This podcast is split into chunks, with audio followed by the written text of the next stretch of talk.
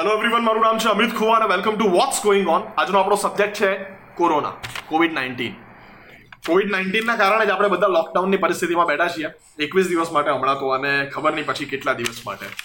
जो कि आ videos बनाववानी series बनाववानुं हुं घणा टाइमथी विचारतो हतो, पण स्टील कोविड नाइंटीन ना क्वोरंटाइन ना कारणे आ शरूआत थई छे। कोरोना विषे मारे कंईक जणाववुं छे, कंईक कहेवुं छे, एटले मारी पासे कोई एवी जबरदस्त इन्फॉर्मेशन नथी अने मारी इन्फॉर्मेशन हूँ तमने आपतो होउं। मारी पासे जे इन्फॉर्मेशन तो मानवी बी ना जोईए तमारे लोकोए। व्हाट्सएप सर्क्युलेशन थी नहीं मानता तो कोई भी इंस्टाग्राम इन्फ्लुएंसर ना कहवाथी पण कोई इन्फॉर्मेशन मानी ना लो, त्या सुधी सरकारी वेबसाइट पर एने चेक ना करो त्या सुधी।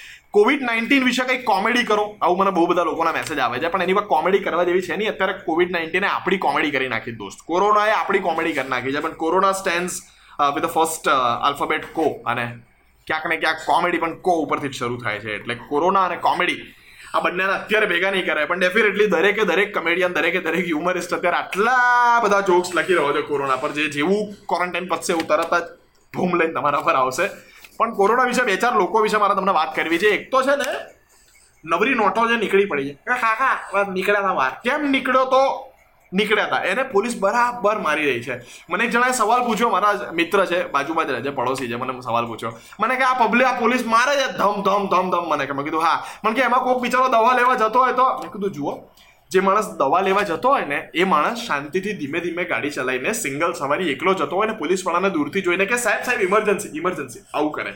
જે મેં કીધું ત્રણ સવારી નીકળ્યા હોય, હા હા હા મફલર મફલર પહેરીને એમ કરીને પોલીસવાળાને જોઈને આમ કટ મારે અને યુટર્ન મારવાની કોશિશ કરે, એ દવા લેવા નહોતો નીકળ્યો, એને પોલીસવાળા જે મસાજ સર્વિસ આપી રહ્યા છે બરાબર આપી રહ્યા છે।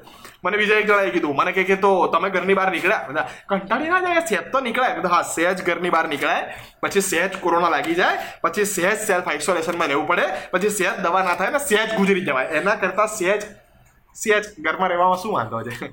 એટલે સૌથી સેફ રસ્તો એ જ છે અત્યારે કોરોના માટે, કોવિડ નાઇન્ટીન માટે, કે ઘરમાં રહીએ ને, સ્ટે સેફ સ્ટે હોમ। કેટલું સરસ સિમ્પલ બે વાક્યો છે, તો ઘેર રહેવામાં શું વાંધો છે? અને ઘરે રહીને શું કરવાનું, આ સૌથી મોટો સવાલ છે। ફેમિલી ટાઈમ સ્પેન્ડ કરવાનો, જૂની ગેમ્સ રમવાની, જૂના મૂવીઝ જે જોવાના બાકી રહી ગયા હોય અથવા તમારા વોચ લિસ્ટમાં જે બી વેબ સિરીઝ બાકી રહી ગઈ હોય જોવાની, તમારા ફેવરિટ કોમેડિયનના લાઈફના બધા જ વિડીયોઝ ફરી એકવાર એક્સપ્લોર કરવાના, રાઇટિંગની હેબિટ રાખતા હોય કંઈક લખવાનું, વાંચવાની હેબિટ ધરાવતા હોય એને બે ચાર નવા પુસ્તકો વાંચવાના, પરિવાર સાથે એવા મુદ્દાઓ પર ચર્ચા કરવાની જે મુદ્દાઓ પર ચર્ચા કરવાની આપણે ઘણા ટાઈમથી વિચારી રહ્યા હતા, જૂના મિત્રો જેની સાથે કોઈ પણ પ્રકારની મિસઅન્ડરસ્ટેન્ડિંગ, કોઈ પણ પ્રકારનો પ્રોબ્લેમ થયો હોય પછી એ મિત્રો છૂટી ગયા હોય એને ફરીવાર મનાવવાના, તમારી ગર્લફ્રેન્ડ છે એની સાથે પ્રોપર ટાઈમ સ્પેન્ડ કરીને એને એને જાણવાની સમજવાની કોશિશ કરવાની। ધણી બાયડી પણ કરી શકે, ગર્લફ્રેન્ડ બોયફ્રેન્ડ પૂરતું જ સીમિત, ગર્લફ્રેન્ડ બોયફ્રેન્ડ પૂરતું જ સીમિત નથી આ, ધણી બાયડી હોય તો વાલી શું કહેતો હતો આપણે બી એકબીજાને સમજીએ, હવે આ ઉંમરે સમજવાની કરું, આવું કરીને ભાભી બગડે તો એમાં મારો કોઈ વાંક ના હોય એમાં, પણ ભાભી બગડે નહીં કે ભાઈ બગડે નહીં, તમને સમજવાની કોશિશ કરવાની, એટલે કશું જ ના થાય તો ચૂપચાપ પલાઠી મારીને કાનમાં ઇયરફોન નાખીને ગીતો સાંભળવાના, પણ ઘરની બહાર નહીં નીકળવાનું। એક બહુ જ સરસ વોટ્સઅપ પર વાયરલ થયેલી વસ્તુ છે, હું બિલીવ નથી કરતો પણ મને મજા આવી ગઈ સાંભળીને, કે આ પહેલી વખત એવું થઈ રહ્યું છે કે ઘેર બેઠા બેઠા તમે દેશની સેવા કરી શકો છો। આટલો સરસ મોકો વાલીડે તમને બીજા ક્યાં મળશે? તો ઘેર રહો, આનંદ કરો, આરામ કરો, આરામ કરો। બોલો, મને એક જણાએ કીધું રાત્રે, મને કે હોઈ જાઓ વહેલા, તબી વોટ્સઅપ પર આવેલું હોઈ જાઓ, મેં કેમ હોઈ જાઉં? મને કે હોઈ જાઓ, કાલ સવારે વહેલા ઉઠીને પાછું મારે આરામ બી કરવાનો છે ને, કેમ? મેં કીધું હા એ વાત સાચી, આખો દિવસ આપણે આરામ જ કરવો જરૂરી નથી, આપણે કંઈક ને કંઈક ક્રિએટિવ કામ કરતા રહીએ એનો આનંદ છે। પહેલી વખત પરિવારના સાથે બેસીને કંઈક જાણવા સમજવાનો મોકો મળ્યો છે એકવીસ દિવસના ક્વોરન્ટાઇનમાં। બહાર ના નીકળો, સેફ ડિસ્ટન્સ રાખો એકબીજાથી, અને બહુ સરસ રીતે કંઈક ક્રિએટિવ કામ કરી શકો તમે। મને પણ તમને કંઈક સજેશન આપવા આવે કે અમિત ભાઈ તમે આવું ક્રિએટિવ ક્રિએટિવ કરો, એક કામ કરો બસ તમે આવું કરો તો મને કહો, મને વાંધો નહીં, મને ગમશે ઉપરથી ક્રિએટિવ કામ કંઈક મારા માટે સૂચતા હોય તમને તો તમે આ વિડીયોના કમેન્ટમાં મને લખીને મને જણાવો। I would love to do that, મને ગમશે તમારા એ ક્રિએટિવ કામો ઉપર અમલીકરણ કરવું જો ખરેખર એ કામ સારા અને સચોટ હશે તો।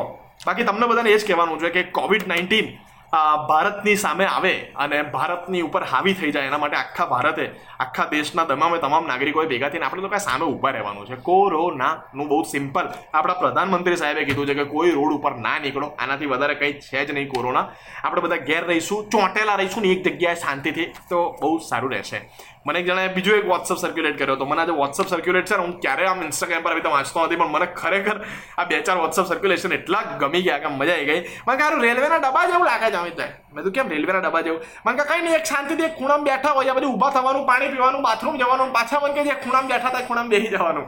આ રેલવેના ડબ્બા જેવી જિંદગી છે ને, આ એ બહુ સારી છે દોસ્ત. હોસ્પિટલના ડબ્બા જેવી જિંદગી થાય એના કરતાં રેલવેના ડબ્બા જેવી જિંદગી જીવો. ઇટ્સ વેરી મચ બેટર કે આપણે બધા ઘરે રહીએ, આપણે બધા સેફ રહીએ. Stay safe, stay home, stay in quarantine. અને કંઈક ક્રિએટિવ કરો તો મને ડીએમ કરીને જણાવજો કે ભાઈ તમે કહેતા હતા ને, જો મેં કંઈક ક્રિએટિવ કામ કર્યું, તમારા ક્રિએટિવ કામ મને ગમશે તો હું શેર કરીશ મારી ટાઈમલાઈન પર, મને બહુ જ મજા આવશે. તો તમે આ ક્વોરન્ટાઇનનો કેટલી સારી રીતે સદુપયોગ કરી રહ્યા છો મને ડીએમમાં જણાવો, મને ઇન્સ્ટાગ્રામ પર અથવા યુટ્યુબ પર કમેન્ટમાં જણાવો, ગમશે સાંભળવું. અને મારા માટે કોઈ આઈડિયા હોય તો પણ જણાવો, એ પણ સાંભળવું ગમશે. પણ અંતે સ્ટે સેફ, સ્ટે હોમ, ઘરે રહો, ચોંટેલા રહો, શાંતિ રાખો અને દેશની સેવા કરો ઘેર બેઠા બેઠા. હા, કેવી રીતે સેવા કરવાની? બેઠા બેઠા, ઘેર બેઠા બેઠા. હા, એ જ સેવા.